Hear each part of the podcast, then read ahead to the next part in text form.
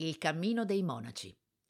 È una formula ideata anni fa per recuperare la via dei traffici che in epoca romana e in quelle successive collegavano Milano con la Piana del Po, territorio fortemente segnato dalla presenza di ordini monastici impegnati nell'opera innovatrice della gestione dei terreni e dei corsi d'acqua.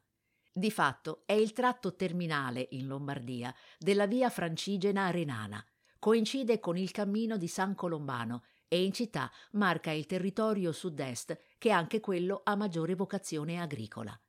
Convenzionalmente il cammino prende il via dalla Basilica di Sant'Eustorgio, prosegue per via Santa Croce e Corso Italia, raggiunge la Crocetta, quindi per piazza Medaglie d'Oro e Corso Lodi, prima di transitare per le piazze San Luigi e Angilberto II.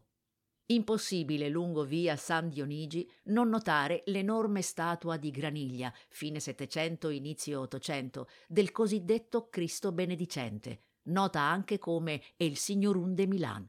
La strada tocca il centro Nocetum e attraversa il parco della Vettabbia, all'altezza del depuratore di Nosedo. Quindi segue per via Sant'Arialdo per raggiungere Chiaravalle e il suo monastero cistercense, vero e proprio crocevia di tutti i tracciati che connettono con le abbazie vicine del milanese, quelle di Monlouet, di Viboldone e di Mirasole.